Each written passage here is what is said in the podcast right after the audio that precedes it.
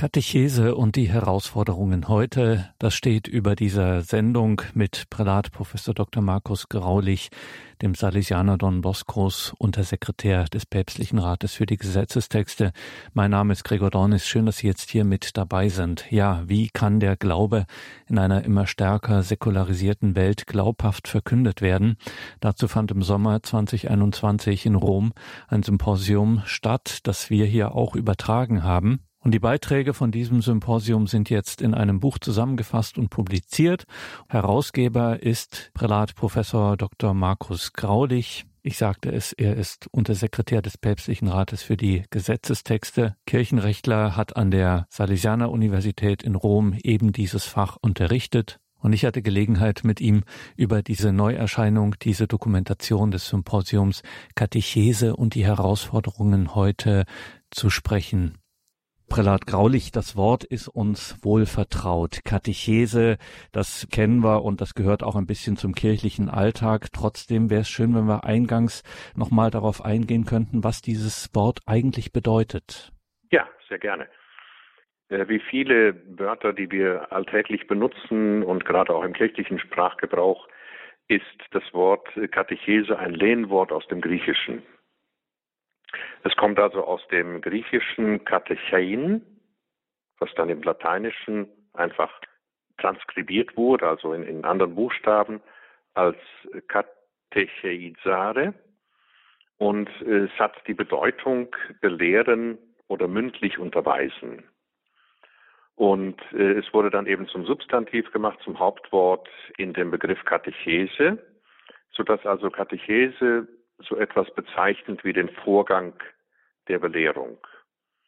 Zur Katechese gehören also all die Dinge, die es mit der Einführung in den christlichen Glauben und seine weiterführende Vermittlung zu tun haben. Also wenn man zum Beispiel sagen kann, äh, Evangelium, das kommt ja auch aus dem griechischen Euangelion, die gute Botschaft, das ist ein Wort, was es auch in anderen Zusammenhängen gibt ist das Wort Katechese eigentlich so ein, so ein kirchliches Wort. Also man würde jetzt in anderen Zusammenhängen nicht von Katechese sprechen, während man durchaus bei anderen guten Nachrichten in der Antike schon mal vom Euangelion gesprochen hat und der Begriff dann aus dem Alltag entnommen wurde. So ist er hier zwar aus dem Alltag entnommen, äh, findet aber heute im Alltag nicht mehr statt. Und jetzt können Sie, Prälat Graulich, sich nicht darüber beklagen, dass Sie zu wenig zu tun hätten. Ganz im Gegenteil, Sie haben trotzdem es auf sich genommen, dieses Symposium im Jahr 2021 zu organisieren. Das Symposium Katechese und die Herausforderungen heute, über dessen Dokumentation in Buchform im FE Medienverlag wir jetzt hier heute sprechen. Ähm, warum war es Ihnen wichtig, warum ist es wichtig, sich neu mit diesem Thema Katechese zu beschäftigen? Das hat verschiedene Gründe. Also bei mir ist es eben biografisch. Einmal als Salesianer liegt mir Erziehung und Katechese nahe. Wir haben ja auch an der Universität, wo ich Kirchenrecht unterrichtet habe, ein eigenes Institut für Katechese und da sind die Salesianer gerade in Italien sehr führend, äh, was die katechetischen Sachen angeht und katechetische Materialien. Äh, dann durch die Tätigkeit auch im Ehegericht kam ich immer wieder darauf, dass wir ja äh, es oft mit Brautpaaren zu tun haben, die ohne irgendwelche Glaubenskenntnis an die Ehe herangehen, die also sehr dringend eine Katechese bräuchten. Und äh, bin auch seit langer Zeit äh, damit beschäftigt, zu überlegen, wie kann so eine Vorbereitung der, auf die Ehe im Sinne eines Ehekatechumenates aussehen. Das heißt, dass man die Ehevorbereitung sehr stark auch mit einem Glaubenskurs verbindet, damit wir einfach die Grundlagen schaffen, auf denen das Sakrament einfach aufruhen sollte. Und dann hatten wir eben überlegt, äh, wie auch das neue katechetische Direktorium mal präsentiert werden konnte, Neuevangelisierung, das waren alles Themen, die so in der Luft lagen. Und dann haben wir gesagt, lassen wir doch mal anfangen und ein kleines Symposium organisieren über die Katechese, um diesen Begriff wieder ins Gespräch zu bringen und um vielleicht ein paar Anstöße geben zu können, die in diesem Zusammenhang nützlich sind. Sagt Prälat Professor Markus Graulich, Salesianer und lange Zeit Professor für Kirchenrecht an der Salesianer Universität in Rom. Und er ist Untersekretär des Päpstlichen Rates für die Gesetzestexte. Prälat Graulich, also die Eheleute, die Brautleute wären zum Beispiel schon mal Empfänger von Katechese, Adressaten von Katechese. Wer zählt denn da noch dazu? Also ich würde sagen, äh, zur Katechese zählen eigentlich alle als Adressaten äh, in den verschiedensten Altersgruppen. Hier in Italien gibt es ja den äh, wirklich katechetischen Unterricht äh, für Schülerinnen und Schüler. In Deutschland wird es mehr durch den Religionsunterricht ersetzt, wobei man dann über die Inhalte sehr stark diskutieren könnte. Aber es sind eigentlich alle Adressaten der Katechese, sei es jetzt äh, Kinder in der Vorbereitung auf die Sakramente, sei es Kinder die schon älter sind, sei es junge Menschen, die sich auf die Ehe vorbereiten, seien es andere, die versuchen, ihren Glauben zu vertiefen. Also eigentlich ist man nie zu alt für Katechese. Katechese und äh, katechetisches Lernen ist aus meiner Sicht eigentlich ein lebenslanger Prozess, der bestimmte Knotenpunkte hat, die gerade eben die Vorbereitung auf den Sakramentenempfang, Erstkommunion, Beichte, Firmung, Ehe sehr stark im Fokus hat. Und wer ist eigentlich geeignet als Katechetin, als Katechet? Wer kann Katechese leisten? Ja, eigentlich kann es jeder, der im Glauben feststeht. Also wenn man davon ausgeht, dass die Katechese, wie ich am Anfang gesagt habe, alles das beinhaltet, was mit der Einführung in den christlichen Glauben und seine weiterführende Vermittlung zu tun hat, dann ist jeder dazu befähigt, grundsätzlich diese Vermittlung und Einführung zu geben, der etwas vom Glauben weiß und der dieses Wissen weitergeben möchte und weitergeben kann. Natürlich kann er es jetzt nicht in einer offiziellen Funktion tun, sondern wir kennen äh, diese Katechetinnen und Katecheten, die bei den Kindern bei der Sakramentenvorbereitung mitwirken. Äh, Papst Franziskus hat auch das Amt des Katecheten als einen offiziellen Dienst mit Beauftragung äh, wieder eingeführt. Also ich erhoffe mir dadurch halt auch, dass es ein bisschen einen Auftrieb wieder gibt, was Katechese angeht. Aber grundsätzlich kann sie jeder machen im Namen der Kirche oder für die speziellen Sakramente als Vorbereitungskatechese. Da braucht es dann nochmal eine besondere Beauftragung und auch eine besondere Begleitung von Seiten äh, der Priester oder der Bischöfe.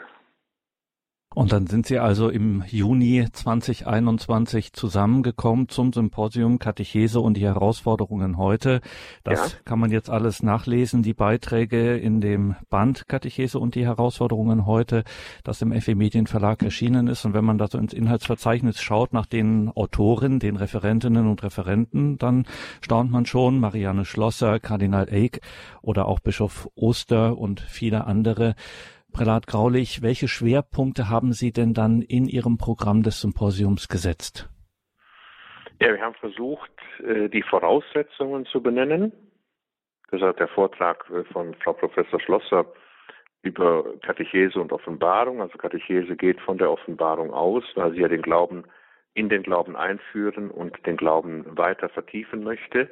Deshalb muss sie ihre Grundlage in der Offenbarung haben, in dem, was Jesus Christus uns über sich selbst und den Vater und den Geist gesagt hat und all die anderen Dinge, die sich daraus ergeben. Dann die Bedingungen, die hat der Kardinal Eick äh, sehr schön illustriert. Leider konnte er nicht kommen. Sein Vortrag ist dann äh, von Kardinal Koch vorgelesen worden.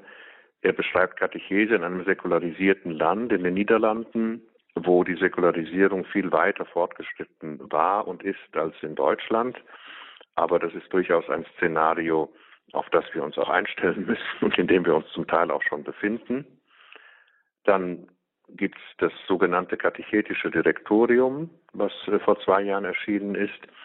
Das hat Bischof äh, Debatz von Els, der zuständige Delegat für die Katechese, hier beim Heiligen Stuhl äh, vorgestellt und dann Bischof Oster über den Primat der Begegnung, Katechese und Evangelisierung und dann hat sich das Symposium wurde ja auch von EBTN und von Radio Horeb übertragen. Und die Zuhörer und Zuschauer konnten sich äh, per E-Mail oder per WhatsApp dann mit Fragen jeweils an die Redaktionen wenden, die dann an uns weitergegeben wurden. Und dadurch ist dann ein sehr angeregtes Gespräch noch von einer Stunde zwischen den Beiträgern, den Vorträgern entstanden. Und dabei kamen eben noch weitere Themen zur Sprache, die dann Professor Weimann und ich in Beiträgen vertieft haben, die wir dem Buch zugefügt haben, die aber nicht Gegenstand des Symposiums waren. Das, liebe Hörerinnen und Hörer, haben wir natürlich auch entsprechend verlinkt. In den Details zu dieser Sendung im Tagesprogramm finden Sie da die entsprechenden Hinweise. Gleich sprechen wir hier weiter mit Prälatprofessor Markus Graulich aus Rom über diesen Band Katechese und die Herausforderungen heute.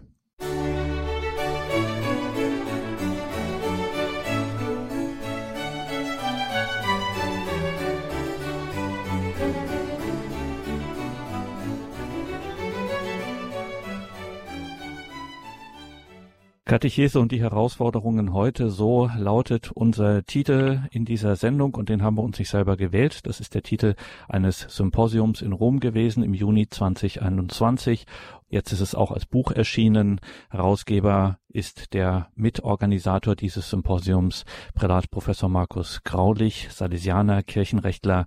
Er arbeitet beim Päpstlichen Rat für die Gesetzestexte. Prälat Graulich, das Thema Katechese oder das Wort Katechese, das hört sich für vielen, naja, so richtig nach klassischem Rallye-Unterricht an. der Schule, erklären, lernen, da steht jemand vorne und erzählt einem was und idealerweise schreibt man sogar was mit. Und Katechese hört sich eher doch weniger nach lebendigem Glauben, nach Gottesbeziehung an.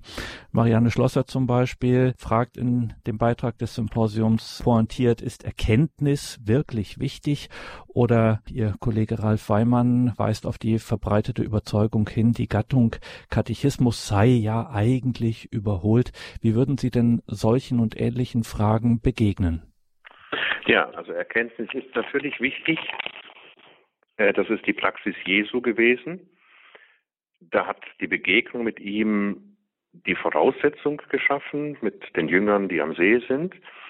Und dann hat er aber gesagt, ja, kommt und seht. Und sie haben bei ihm gelebt. Also sie haben Erkenntnis gesammelt über ihn. Sie haben sich ein Bild davon gemacht, wer ist das? Und was hat er zu sagen? Und wir lesen oft in den Evangelien, dass Jesus sich dann mit den Jüngern zurückzieht und dann heißt es dann einfach, und er lehrte sie lange. Ja? Also Lehre, Lernen, etwas aufnehmen, etwas begreifen, ist für den Glauben sehr wichtig. Auch wenn der Impuls ein ganz anderer ist und sein kann, nämlich die Begegnung mit Jesus, die, wie Papst Benedikt eben gesagt hat, dem Leben eine neue Richtung und einen tieferen Sinn gibt, aber die hat es auch mit einer Lehre zu tun, die hat es mit Glaubenswissen zu tun und das muss vermittelt werden. Äh, die Katechismen sind lange Zeit äh, in Verruf geraten, weil man hat gedacht, na, das ist so angelerntes Wissen. Die waren auch ähm, ausgeformt mit den Frage-Antwort-Formen, dass man also Fragen stellt und dann bekam man darauf die Antwort, äh, die vielleicht die Sache auch ein bisschen verkürzt hat. Aber irgendeine Form der Erinnerung muss geschaffen werden an die Inhalte des Glaubens. Und da eben die Erkenntnis wichtig ist, was gehört zu meinem Glauben, an was glaube ich als Christ, wie bin ich in der Lage, Rede und Antwort über meinen Glauben zu stehen, kommt man ohne Erkenntnis nicht aus und kommt man ohne Wissen nicht aus. Und jetzt haben Sie vorhin bereits Kardinal Eick erwähnt, den Erzbischof von Utrecht, der ähm, einen besonderen Beitrag bei Ihrem Symposium geliefert hat. Nämlich ihm ging es äh, hauptsächlich um die Frage nach der Katechese in einer weitestgehend säkularisierten Welt. Das ist schon auch einer der roten Fäden in diesem Symposium und jetzt in diesem Buch Katechese und die Herausforderungen heute. Also die Frage, wie kann man einen Glauben, den Glauben in eine Welt, im Grunde ja auch in die Kirche verkünden, verkünden, die jetzt kaum noch Intuition für überlieferte christliche Glaubensinhalte hat. Was haben denn da Ihre Referenten, Ihre Autoren denn vorgeschlagen, wie man diesem Phänomen begegnen kann? Ja, äh, einige haben eben methodisch sich damit auseinandergesetzt, eben wie Kardinal Eick auch, der so einen bestimmten Glaubenskurs dann empfiehlt, der nach den Altersgruppen altersentsprechend aufgebaut ist. Es haben aber alle betont, dass es für die gelungene Katechese auch der glaubwürdigen Zeugen bedarf. Das heißt, Katechese sollte von denen gegeben werden, die selber glauben, die ihren Weg vor Gott und im Glauben gehen und dadurch schon mit ihrem Leben ein Zeugnis geben und äh, entsprechend die Leute mitnehmen können. Es gibt dieses schöne Wort Pauls VI., dass eben die Menschen den Lehrern nicht so gerne glauben wie den Zeugen und wenn sie den Lehrern glauben, dann weil sie Zeugen sind. Also wir brauchen Zeugen des Glaubens, die dann versuchen, in der Katechese diesen Glauben weiterzugeben. Ich glaube, das ist auch so ein bisschen, kommt in allen äh, Beiträgen äh, durch. Ob die Zeugen jetzt Heilige sind, wie Frau Schlosser das äh, darstellt in Augustinus und Edith Stein, oder ob es äh, Priester, Religionslehrer sind, wie es in anderen Vorträgen vorkommt, oder ob es einfach jeder Christ ist, äh, wie Bischof Oster dann betont in, in seinem abschließenden Beitrag. Das ist das Zeugnis, was in der Katechese vermittelt wird und die Katechese, die dann eben dabei hilft, dass dieses Zeugnis systematischer weitergegeben werden kann, so dass ich mir ein Bild machen kann von dem, was der Glaube ist, was er beinhaltet und wie ich ihn in meinem Leben umsetzen kann. Immer wieder, Prälat Graulich, berufen sich äh, die Referenten bzw. Autoren in Ihrem Buch, in Ihrer Dokumentation dieses Symposiums Katechese und die Herausforderungen heute berufen sich auf die Päpste der jüngeren Vergangenheit. Das muss nicht unbedingt überraschen, aber ich muss doch nochmal nachfragen, was waren denn so die päpstlichen Grundintentionen, die Grundlinien bei diesem Thema Katechese, die dann für uns heute auch wichtig sind? Ja, zunächst einmal müssen wir uns daran erinnern, dass die Päpste ja selber als Katecheten tätig waren. Also was wir heute als Generalaudienz kennen des Papstes, fing bei Pius X., der dann selber auch einen guten und klassischen Katechismus herausgegeben hat, der bis zum Konzil eigentlich überall benutzt wurde, der sogenannte grüne Katechismus in Deutschland, waren die Generalaudienzen der Päpste eigentlich Katechese-Nachmittage oder Katechese-Stunden, die der Papst für die Bevölkerung von Rom und, und für die Pilger gegeben hat. Und wir nennen ja auch heute noch die Ansprachen des Papstes bei der Generalaudienz seine Katechese an dem Tag. Also er versucht dann zu bestimmten Themen des Glaubens mehr oder weniger systematisch in mehr oder weniger langen Reihen dann entsprechende Impulse zu geben für das Glaubensleben der anderen. Als dann nach dem Zweiten Vatikanischen Konzil sehr stark die Säkularisierung einsetzte gesellschaftlich und die Frage nach der Glaubensweitergabe sich stellte, wie können wir den Glauben an die kommenden Generationen weitergeben, da fing eigentlich schon bei Paul VI. Äh, diese Tendenz an zu sagen, wir brauchen wieder mehr Katechese, wir brauchen mehr systematische Vertiefung des Glaubens. Zu seinem, in seinem Pontifikat selber sind zwei Bischofssynoden diesem Thema geweiht worden, die eine über die Evangelisierung in der Welt heute und die andere dann 1977 äh, in der Katechese. Äh, das sind zwei wunderbare Dokumente daraus entstanden, Evangelii Nunciandi von Paul VI. selbst und dann auch äh, Catechesi Tradendae von Johannes Paul II., der dann die Ergebnisse der Synode von 77 zusammenfasst. Dazwischen war für kurze Zeit Johannes Paul I. Papst, selber ein großartiger Katechet. Wenn wir seine Ansprachen anschauen oder seine Texte lesen, die sind immer sehr katechetisch, sehr auf die Weitergabe des Glaubens äh, ausgerichtet. Und er hat ein kleines, sehr schönes Büchlein geschrieben. Da gibt es auch eine deutsche Übersetzung, die wird aber sicher ausverkauft sein. Äh, Katechesi in Bricioli, also Katechese in Brosamen, wo er versucht äh, darzustellen, wie Katechese gelingt in den verschiedenen Bereichen. Dann Johannes Paul hat sehr auf die Katechese als Mittel der Neuevangelisierung ähm, insistiert. Papst Benedikt hat diesen Gedanken fortgesetzt und Papst Franziskus hat ihn auch aufgegriffen und macht es dann sehr spezifisch auch im Hinblick auf die Ehe, der erwähnte Katechese sehr oft. Also die Päpste haben aus eigener Berufung, bei Johannes Paul I. vor allen Dingen, aber auch aus der Erkenntnis des Glaubenswissens schwindet, die diese Notwendigkeit der Katechese immer wieder betont und versuchen auch selber, sei es bei den Generalaudienzen, sei es bei den Reisen in die Welt hinein, Beispiele der Katechese zu geben. Katechese und die Herausforderungen heute. Ein Symposium war das 2021 im Juni in Rom, mitorganisiert von Prälat Professor Markus Graulich, Salesianer und Untersekretär am Päpstlichen Rat für die Gesetzestexte. Mit ihm sprechen wir heute über dieses Thema Katechese und die Herausforderungen heute. Anlass dafür, dieses Symposium ist in Buchform erschienen, ergänzt um weitere Beiträge erschienen im FE Medienverlag. Liebe Hörerinnen und Hörer, in den Details Details zu dieser Sendung im Tagesprogramm haben wir da die entsprechenden Informationen verlinkt. Jetzt haben wir jemanden wie Sie, Prälat Graulich, einen Insider sozusagen im Vatikan, dann dürfen wir Sie auch fragen, welche Rolle spielt denn Katechese in den Strukturen, in den Einrichtungen des Vatikan? Wo ist da wer eigentlich und auf welche Weise für das Thema Katechese zuständig? Ja, es war bis 2012 war es die Kleruskongregation. Also die äh, Kongregation, die zuständig ist für die Priester und Diakone in der Welt, weil man eben gesagt hat, das ist die Aufgabe vor der Priester, zumindest auch die Koordination, dann auch die direkte Durchführung von Katechese. Und dann hat Papst Benedikt XVI.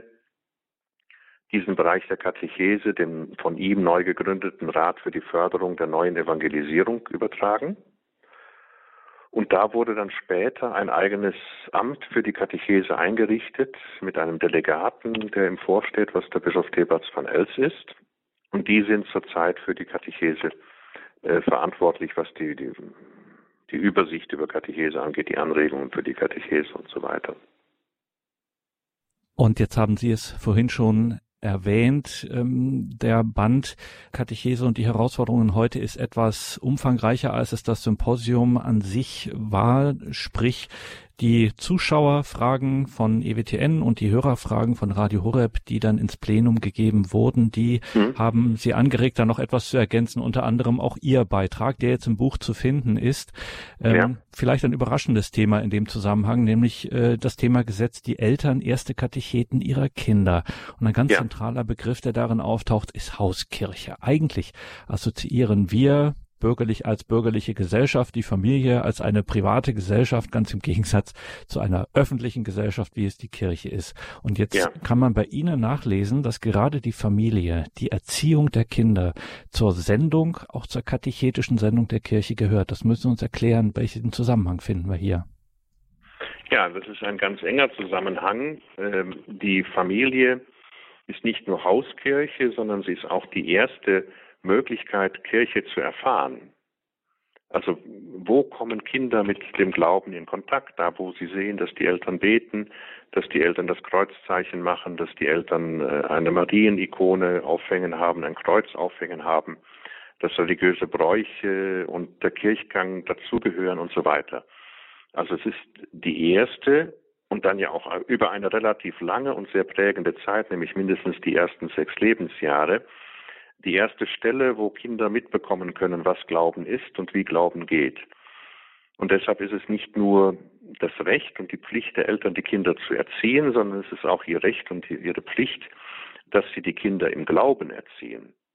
Ja, das werden sie schon gefragt bei der Eheschließung und sie werden es nachher nochmal gefragt bei der Taufe ihrer Kinder, wo sie dann gemeinsam mit dem Paten sich dazu bereit erklären, das Kind auch in den Glauben einzuführen und entsprechend die Werte und Inhalte des Glaubens zu vermitteln. Also es ist eine ganz große Aufgabe äh, der Kirche, die in der Familie stattfindet. Und sie sind da Hauskirche, indem sie diese Aufgabe wahrnehmen, ja. Es ist kein Widerspruch zwischen öffentlich und privat, sondern da ist einfach Kirche im Kleinen, im Alltag der Familie, wo die Werte und, und die Inhalte des Glaubens weitergegeben werden an die Kinder sagt Professor Markus Graulich aus Rom. Mit ihm haben wir in dieser Sendung gesprochen über den Band Katechese und die Herausforderungen heute. Im FE Medienverlag ist er erschienen. Liebe Hörerinnen und Hörer, unser Hörerservice kann Ihnen da nähere Angaben dazu geben und natürlich ganz klar in den Details zu dieser Sendung auf horeb.org im Tagesprogramm finden Sie das auch.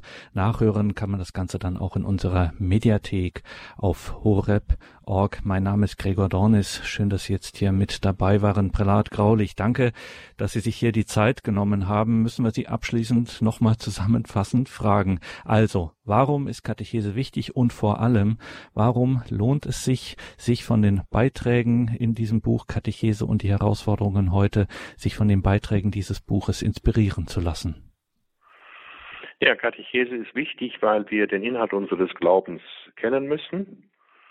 Äh, dieser Glaube wird uns geschenkt, aber er muss auch vertieft werden. Wir müssen wissen, was dazu gehört, welche Inhalte damit verbunden sind, welche Lebensweisen damit verbunden sind. Und ich denke mal, in dem Buch findet man sehr viele Anregungen, die entsprechend dazu beitragen könnten, Katechese zu gestalten, Katechese wertzuschätzen und vielleicht auch mal zu einem der vielen äh, Katechismen, äh, die es gibt. Es muss nicht gleich der Weltkatechismus sein, man kann auch mit UCAT anfangen, äh, die den Glauben in einer ansprechenden Form vermitteln und weitergeben. Und Sie, Professor Graulich, sind nicht nur ein Mitarbeiter in Rom am Päpstlichen Rat für die Gesetzestexte oder Kirchenrechtsprofessor. Sie sind auch ein geweihter Priester. Und wenn wir schon einen Priester am Telefon haben, dann ist es bei Radio Maria und Radio Horeb eine gute Sitte zum Ausklang der Sendung, um den Segen zu bitten. Das machen wir hiermit. Ja. Der Herr sei mit euch. Und mit deinem Geiste. Es segne und behüte euch der allmächtige Gott, der Vater, der Sohn und der Heilige Geist. Amen. Amen.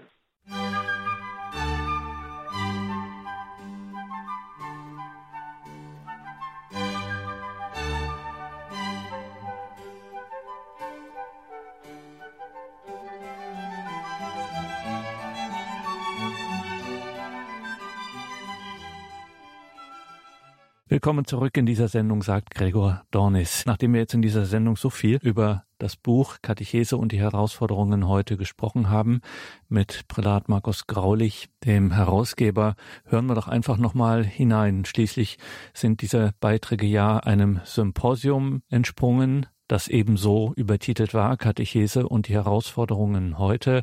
Prälat Graulich hat ihn schon angesprochen, Willem Jakobus Kardinal Eick, der Erzbischof von Utrecht war auch geladen und hatte auch einen Beitrag vorbereitet zum Thema Katechese in einem säkularisierten Land. Und der Mann, Kardinal Eick, weiß wirklich, wovon er da spricht. Leider konnte er zu dem Symposium nicht persönlich erscheinen. Und so gab es eine besondere Episode, die auch nicht alle Tage vorkommt.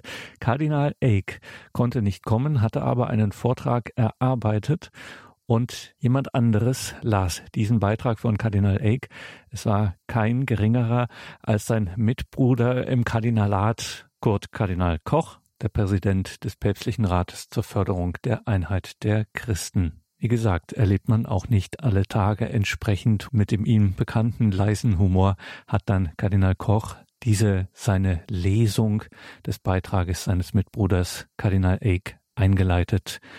Katechese in einem säkularisierten Land.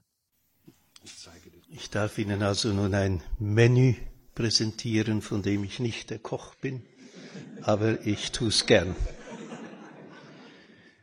Die Niederlande sind eines der am meisten säkularisierten Länder Westeuropas. Daher stellt in meinem Land die Katechese eine echte Herausforderung dar. In diesem Beitrag werde ich zunächst einige historische Entwicklungen beschreiben.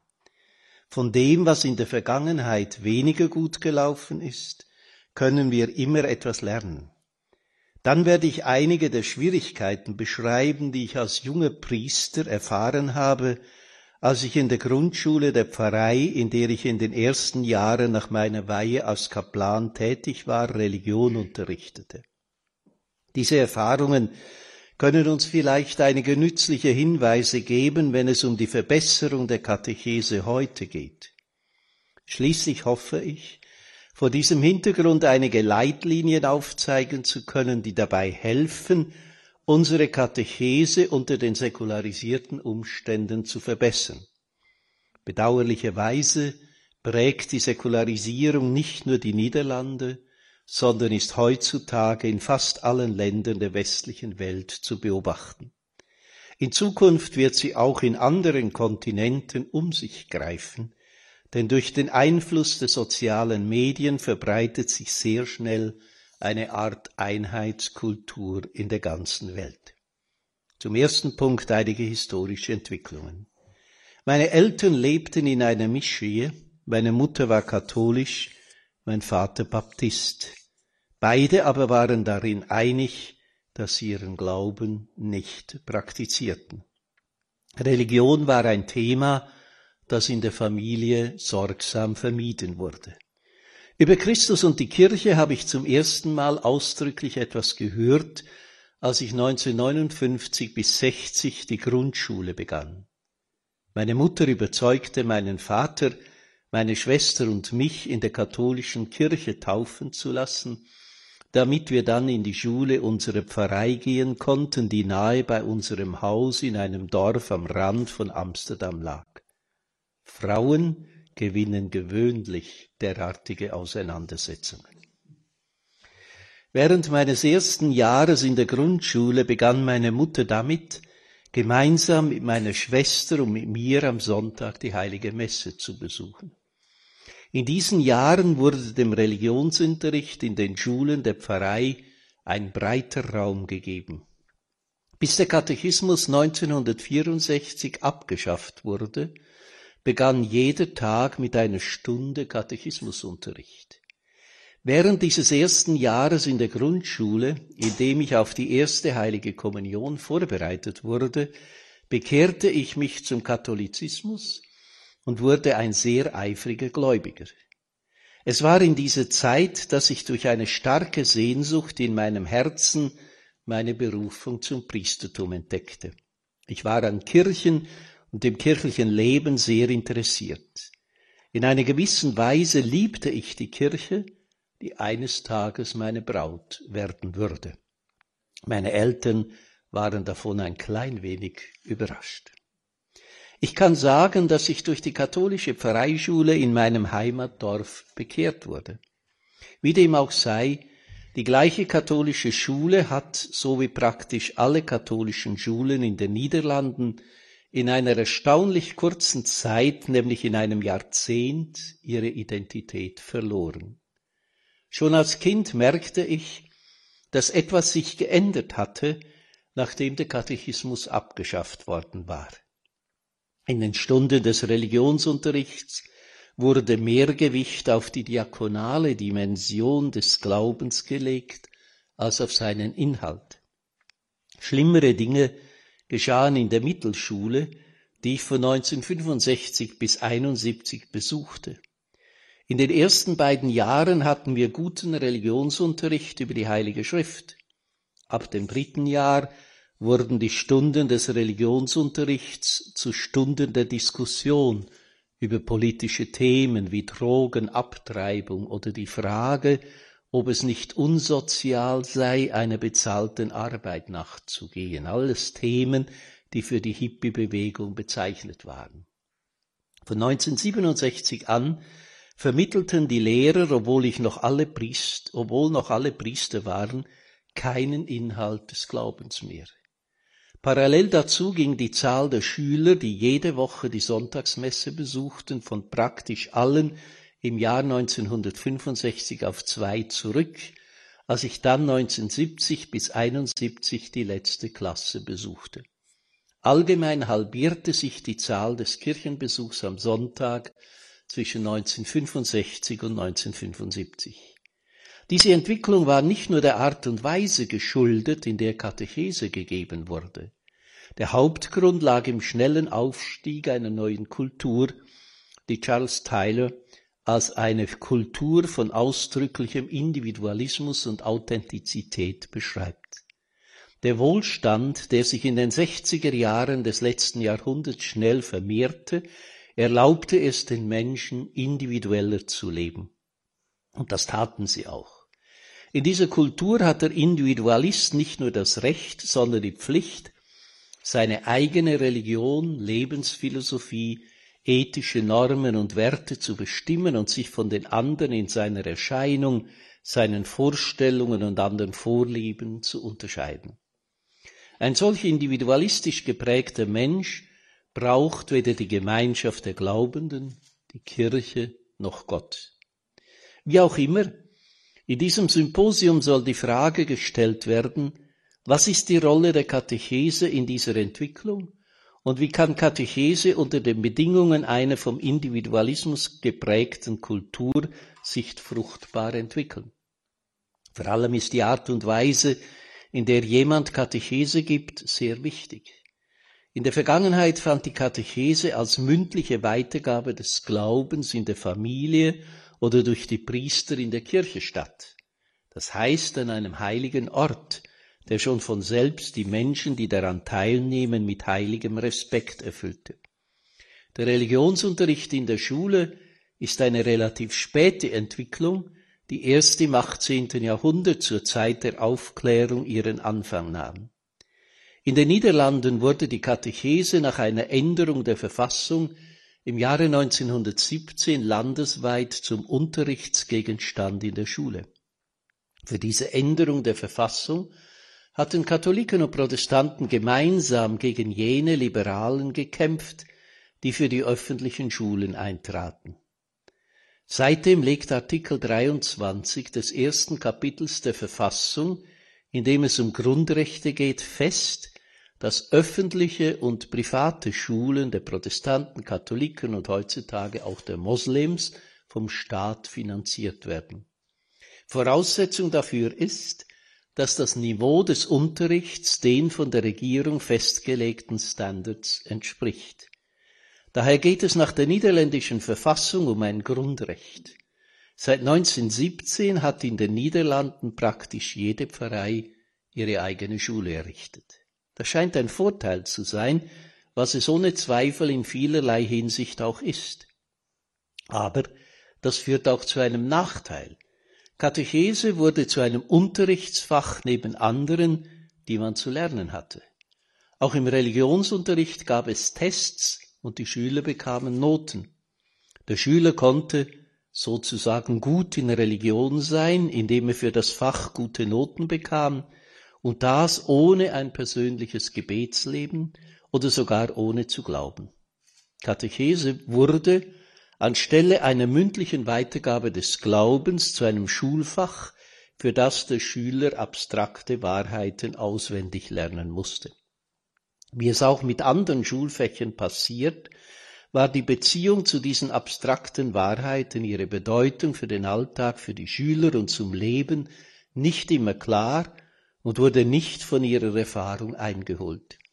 Neben den sozialen und kulturellen Faktoren führte dies am Beginn unmerklich zum praktischen und am Ende bewussten Unglauben. Eine Gruppe von Priestern und Laien, die sich um das Sorgen machten, was sie die Müdigkeit in der Seelsorge nannten, stellte 1947 fest, dass viele Katholiken vor allem katholisch sozialisiert waren.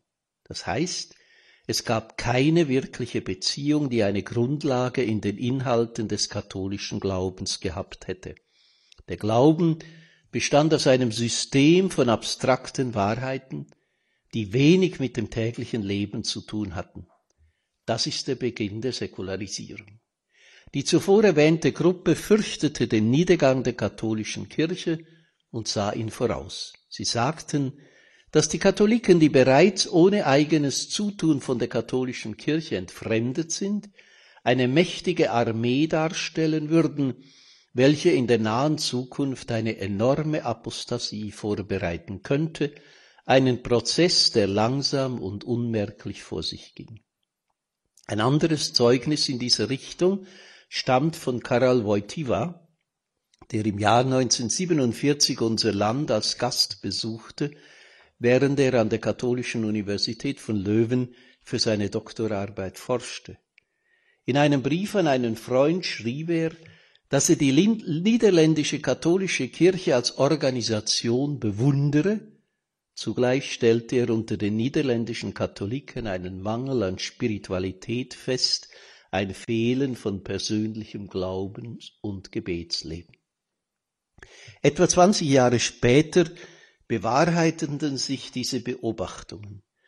Nachdem die sozialen Bindungen eine Konsequenz aus der weit verbreiteten individualistischen Kultur in den 60ern allgemein schwächer wurden, verloren viele Katholiken ihre Bindung zur Kirche und verließen sie, nachdem sie schon vorher ihre Identifizierung mit den Glaubensinhalten verloren hatten. Und zweitens persönliche Erfahrungen als Religionslehrer. Etwa 20 Jahre nachdem die Glaubenskrise in den Niederlanden ausgebrochen war, wurde ich im Jahre 1985 zum Priester geweiht, selbst Religionslehrer an den drei Schulen der Pfarrei, in der ich zum Pfarrer ernannt worden war. Das war nicht der einfachste Job in meinem Leben. Während ich mich dem Rektor einer der Schulen vorstellte, sagte er zu mir, Sie können hier nicht einfach Geschichten aus dem Evangelium erzählen. Wir glauben an sie nicht mehr dem Wortlaut nach. Zum Beispiel, wenn Sie über die Brotvermehrung reden, sollten Sie den Kindern nicht sagen, dass Jesus tatsächlich Brot vermehrt hätte, sondern dass er die Leute inspirierte und mit so viel Liebe erfüllte, dass sie bereit waren, ihr Essen mit anderen Leuten zu teilen. Da war mir gleich klar, dass der Religionsunterricht zu einem Eiertanz werden würde. Das Lehrerkollegium einer anderen Schule der Pfarrei wollte mich darauf festlegen, eine katechetische Methode zu verwenden, in der man vergeblich nach den Worten Gott, Christus oder dem Namen Jesu Ausschau halten konnte. Es handelte sich um eine Art von säkularer Sozialethik. Wenn ich nicht bereit wäre, diese Methode zu folgen, würden Sie mir nicht erlauben, an diese Schule zu unterrichten. Ich antwortete, dass wir in diesem Fall die Frage dem Leitungskomitee der drei Pfarreischulen vorlegen müssten. Dank diesem Komitee und dank eines für mich vorteilhaften Kompromisses gelang es mir, an der Schule zu bleiben. In der dritten Schule hatte ich ein langes Treffen mit dem ganzen Lehrerkollegium, das mich mit unverhohlenem Misstrauen behandelte. Davon abgesehen hatte ich kein brauchbares katechetisches Material oder einen brauchbaren Religionskurs und neben der katechetischen Ausbildung im Seminar keine Erfahrung im Religionsunterricht. Die vorhandenen Religionskurse waren weitgehend auf der vom höheren katechetischen Institut in Nijmegen entworfenen und erfahrungsbasierten katechetischen Methode aufgebaut weil Religion zu einem Schulfach geworden war, in dem es nicht darum ging, lebendigen Glauben zu vermitteln, sondern nur abstrakte Wahrheiten, lag diese Methode der Ansatz zugrunde, dass man von den konkreten Erfahrungen der Kinder ausgehen müsste. Wenn es zum Beispiel darum ging, die Kinder auf ihre erste heilige Kommunion vorzubereiten, ging der Lehrer mit den Kindern in eine Bäckerei, um ihnen zu zeigen, wie Brot gebacken wird, um ihnen die Bedeutung des Brotes als Teil unserer täglichen Nahrung zu erklären. Die Methode basierte darauf, dass der Lehrer von diesen konkreten Erfahrungen kommend die Bedeutung der Eucharistie zu erklären versuchte. Dieser Sprung gelang aber eigentlich nie. Der Kurs blieb in den konkreten Erfahrungen stecken. Das Problem war, dass viele Katholiken, ich fürchte auch diejenigen, die den Kurs geschrieben hatten, nicht mehr an die Eucharistie glaubten. So musste ich behutsam die wahre Bedeutung des Sakraments auf nahezu diplomatische Weise erklären, um Konflikte mit den Lehrern und den Eltern der Kinder zu vermeiden. Die Bedeutung des Beichtsakramentes konnte ich nur andeuten und ich hatte keine Erlaubnis, die Kinder vor der ersten heiligen Kommunion zur Erstbeichte zu führen.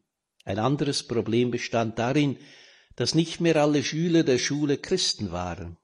In einer Klasse, in der ich Kinder auf die erste heilige Kommunion vorbereitete, sprach ich in der ersten Stunde über Jesus.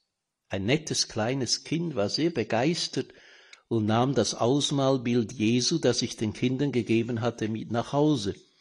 Es zeigte dies seinem muslimischen Vater, der einen Wutanfall bekam. In den nächsten Stunden zeigte mir der Junge offen seine Verachtung und seinen Ärger über mich. In einer der Schule war ein Viertel der Kinder Moslems und sie versuchten, meinen Unterricht zu stören. Andere junge Priester, die in der Schule Religion unterrichteten, machten die gleichen Erfahrungen. Viele katholische Schulen in den Niederlanden erlauben es nicht mehr, dass die wahre katholische Religion unterrichtet wird. Aufgrund dieser Schwierigkeit und später wegen der geringen Zahl von Schülern ging auch die Zahl der Kinder katholischer Eltern deutlich zurück, die an der ersten heiligen Kommunion und an der Firmung teilnahmen. Nur eine Minderheit der Schüler in einer Klasse nahm an der Vorbereitung auf den Empfang dieser Sakramente teil. Aus diesen Gründen haben schrittweise fast alle Pfarreien in den Niederlanden entschieden, eben diese Vorbereitung von der Schule in die Pfarrei zu verlegen. Das bedeutet eine Rückkehr zu der Situation, wie wir sie in den Niederlanden vor 1917 und in anderen Ländern vor dem 18. oder 19. Jahrhundert hatten. Die Katechese kehrte aus der Schule wo sie wie andere Fächer auch in Form des Auswendiglernens abstrakter Wahrheiten unterrichtet wurde, in die Gemeinschaft der Glaubenden zurück, wo sie von Priestern oder Laien gegeben wird, die selbst gläubig sind. Die gegenwärtige Generation von Priestern, die in den Niederlanden als Pfarrer oder Kapläne aktiv sind, folgt grundsätzlich der Lehre der Kirche. Das Gleiche gilt auch für die jüngere Generation der Laien, die noch glauben und an der Eucharistiefeier teilnehmen, ihre Zahl ist allerdings sehr klein. Wie dem auch immer sei, die Rückkehr der Katechese in die Pfarreien bedeutet eine Rückkehr zur Katechese, wie sie das ursprüngliche griechische Wort bezeichnet. Es kommt von Katechein und wird auch im Neuen Testament gebraucht. Es beinhaltet eine mündliche Lehre im persönlichen Kontakt. Eine Lehre, in der es nicht nur darum geht, Wissen zu vermitteln, sondern einen lebendigen Glauben, ein persönliches Gebetsleben, eine lebendige Beziehung zu Christus.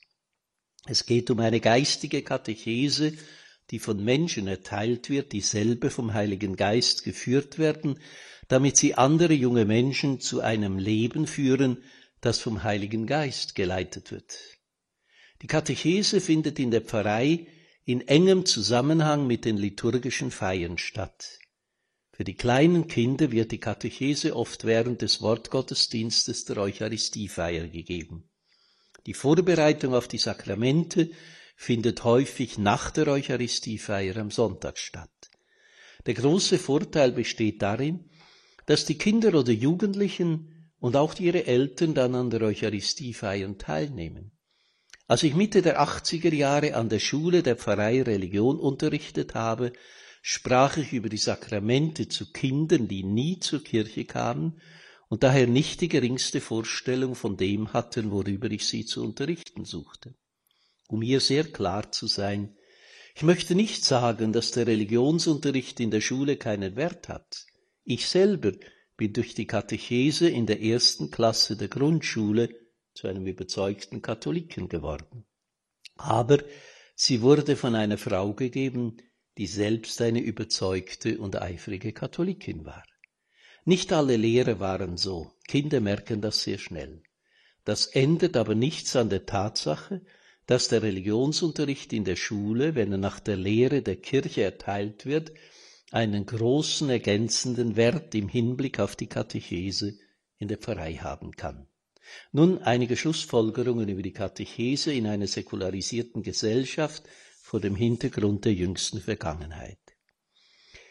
Es ist unvermeidlich, die Katechese wieder in die Pfarreien zurückzuverlegen, denn die Schulen, auch wenn sie sich katholisch nennen, sind auch säkularisiert.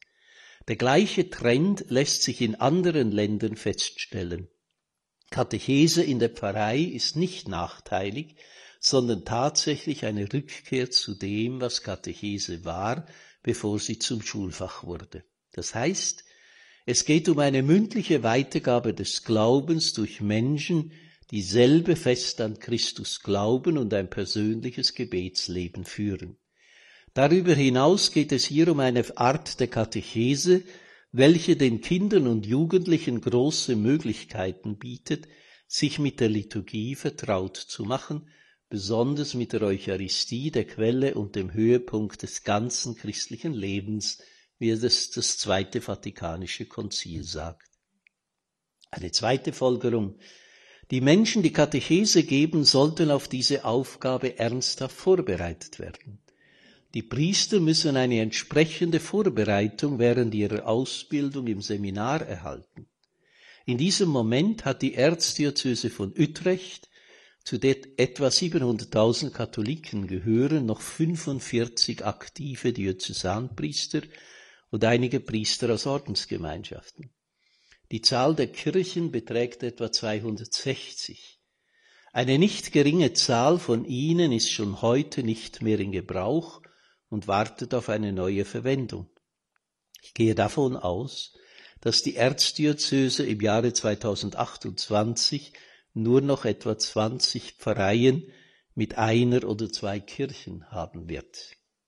Dies ist die Folge des Mangels an aktiven Gläubigen und an finanziellen Mitteln. Die Einnahmen der Pfarreien bestehen aus den freiwilligen Gaben der Gläubigen. In etwas mehr als zehn Jahren wird der einzige bezahlte Mitarbeiter der Pfarrei der Priester sein.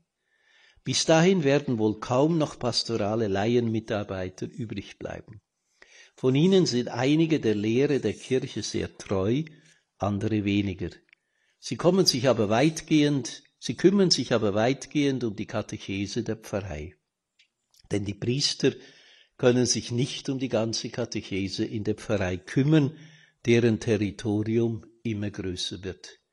Daher hat die Erzdiözese 2015 neben der Ausbildung ehrenamtlicher Diakone und diakonaler Assistenten einen dreijährigen Kurs für Katecheten gestartet. Zwei Jahre dienen dazu, den Kandidaten eine gründliche Kenntnis ihres Glaubens zu ermöglichen, ein Jahr ist der Praxis gewidmet.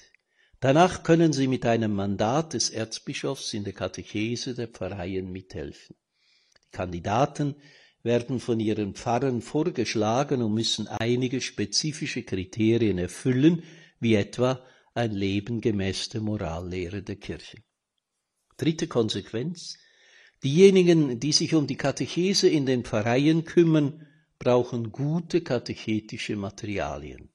Sie brauchen Kurse, die sie in ihrer Arbeit gebrauchen können, so dass sie diese wichtige Aufgabe nicht mit leeren Händen angehen müssen, so wie ich es tun musste, als ich als Kaplan anfing. Heutzutage gibt es in den Niederlanden verschiedene gute Kurse zur Vorbereitung auf die erste heilige Kommunion und die Firmung. Die Diözese von Rörmont hat in Zusammenarbeit mit einigen Priestern und pastoralen Laienmitarbeitern in meiner Erzdiözese einen kompetenten katechetischen Kurs konzipiert, den man sowohl in den Pfarreien als auch in den Schulen für Kinder ab vier Jahren bis hin zum Erwachsenenalter verwenden kann. Es gibt fünf Alterskategorien, vier bis sechs, sieben bis neun, zehn bis zwölf, dreizehn bis fünfzehn und sechzehn Jahre und älter. Für jede Alterskategorie sind 16 Treffen jährlich vorgesehen, die in der Pfarreikatechese jeweils 90 Minuten dauern, in der Schule 45. Das Material für die älteren Schüler kann auch verwendet werden, um die Eltern katechetisch zu unterrichten, die selbst fast nichts über den christlichen Glauben wissen. Hierin liegt für uns eine wertvolle Möglichkeit. Denn Eltern, die noch ihre Kinder zur Katechese in die Pfarrei bringen, sind im Hinblick auf ihren Glauben viel ernsthafter interessiert, als dies vor einigen Jahrzehnten der Fall war, und sie sind bereit, zu Elternabenden zu kommen. Der Teil des Kurses, der sich an die über 18-Jährigen richtet, kann sehr gut auch für die Katechese der Eltern genutzt werden, die parallel zur Katechese ihrer Kinder stattfindet. Dieses katechetische Material ist, wie es sein sollte. Es hat eine biblische Grundlage und steht in Übereinstimmung mit der Tradition und der Lehre der Kirche. Aufgrund der Tatsache, dass Menschen in einer individualistischen Kultur sehr an persönlichen Biografien und der Rolle, die der Glaube im persönlichen Leben spielt, interessiert sind, sollten diejenigen, die Katechese geben, bereit sein, etwas von der Bedeutung des Glaubens in ihrem eigenen Leben preiszugeben und die Biografien von Heiligen nutzen, um herauszustellen, wie diese wichtigen Vorbilder durch den Glauben geführt werden. Ich denke, dass diese drei Punkte unverzichtbar sind, wenn es um eine gute Katechese in der Pfarrei geht. Ich bin nun über 21 Jahre Bischof. Bevor ich die Firmung spende, habe ich immer ein Treffen mit den Kindern, Jugendlichen oder Erwachsenen, die das Sakrament empfangen. Vor 20 Jahren wussten sie fast nichts über dieses Sakrament, vor dessen Empfang sie standen. Heute sind sie in der Regel in der Lage, die Bedeutung des Sakramentes gut zu erklären. Katechese in einer säkularisierten Welt ist sicher eine Herausforderung, aber in keiner Weise eine Mission impossible. Die Voraussetzung dafür ist die Katechese in der Pfarrei, die von begeisterten Menschen gegeben wird, die eine lebendige Beziehung zu Christus haben und eine solide Kenntnis ihres Glaubens und die in der Lage sind, den Glauben als das wertvollste Gut zu vermitteln, das wir an Kinder, Jugendliche und ihre Eltern weitergeben können. Herzlichen Dank.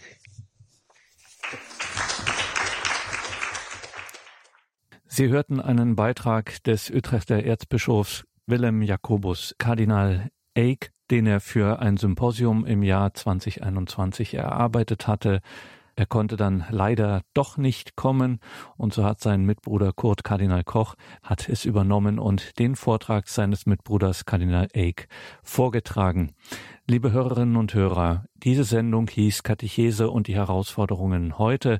Anlass dazu war die Dokumentation eben dieses Symposiums, das genauso hieß, im Sommer 2021. Der Mitorganisator dieses Symposiums, Prälat Professor Dr. Markus Graulich, hat diesen Band herausgegeben im FE Medienverlag und wie man das vom FE Medienverlag kennt, dieses Buch ist im Vergleich ausgesprochen erschwinglich. Die näheren Angaben zu diesem Buch haben wir in den Details zu dieser Sendung auf horeb.org im Tagesprogramm und auch unser Hörerservice weiß natürlich Bescheid und kann Ihnen dazu gerne nähere Auskunft geben zum Buch Katechese und die Herausforderungen heute. Danke Ihnen allen fürs Dabeisein, für Ihre Verbundenheit mit Radio Horeb. Alles Gute und gottesreichen Segen wünscht Ihr Gregor Dornis.